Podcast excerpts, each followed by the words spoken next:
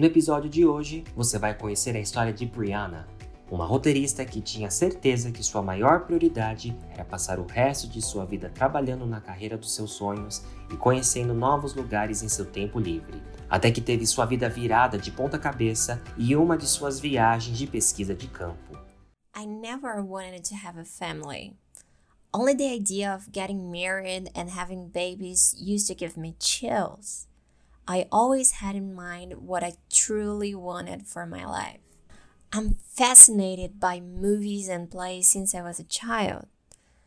I would never forget the first time I watched Catch Me If You Can.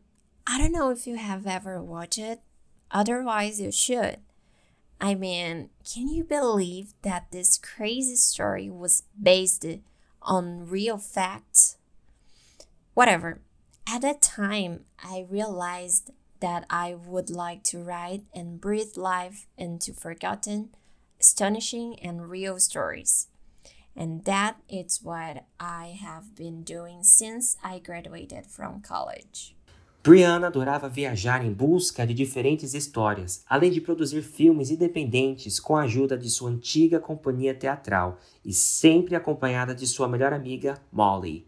Contudo, nos últimos três anos, Molly havia se mudado para trabalhar com um programa de Médicos Sem Fronteiras. Since then, I was living alone and also traveling alone to search for new ideas and for inspiration to write new screenplays. Molly was working in southern Sudan for Doctors Without Borders.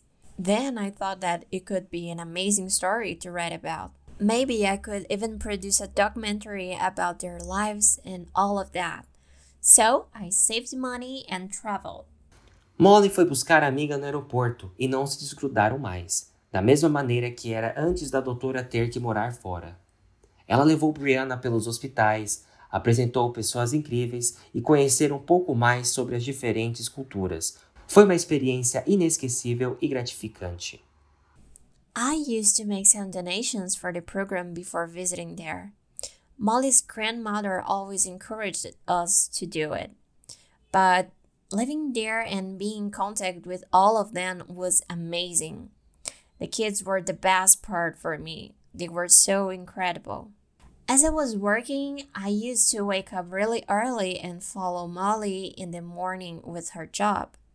In the afternoon, we used to visit some different places and hear histories from native people, so I could write about the experience in my yellow notebook. And that was my schedule.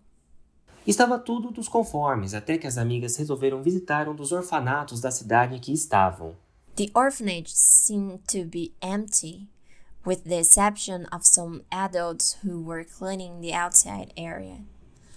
While I was walking toward the main door, I started to listen to some kids playing there inside and some people trying to shush noise children.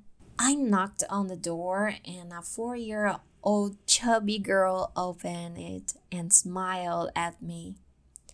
I would never be able to describe and understand what I felt when I saw that little girl. I just hugged her and then we both started crying as if we had met each other again after a long, long time.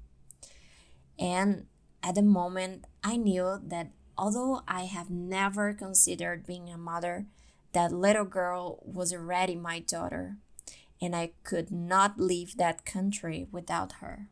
I had to stay there more time than I expected to solve all the documentation for the adoption, but it was worth it every second. Esse episódio foi produzido por Fluency Pass, a única escola do mundo com um ciclo completo para você falar inglês. Gostou? Compartilhe e comente com seus amigos.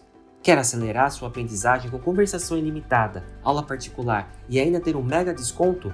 Acesse o link da descrição e comece agora a jornada da sua fluência. São 7 dias de conversação ilimitada por apenas um real. Siga a gente para a próxima história em inglês. Até semana que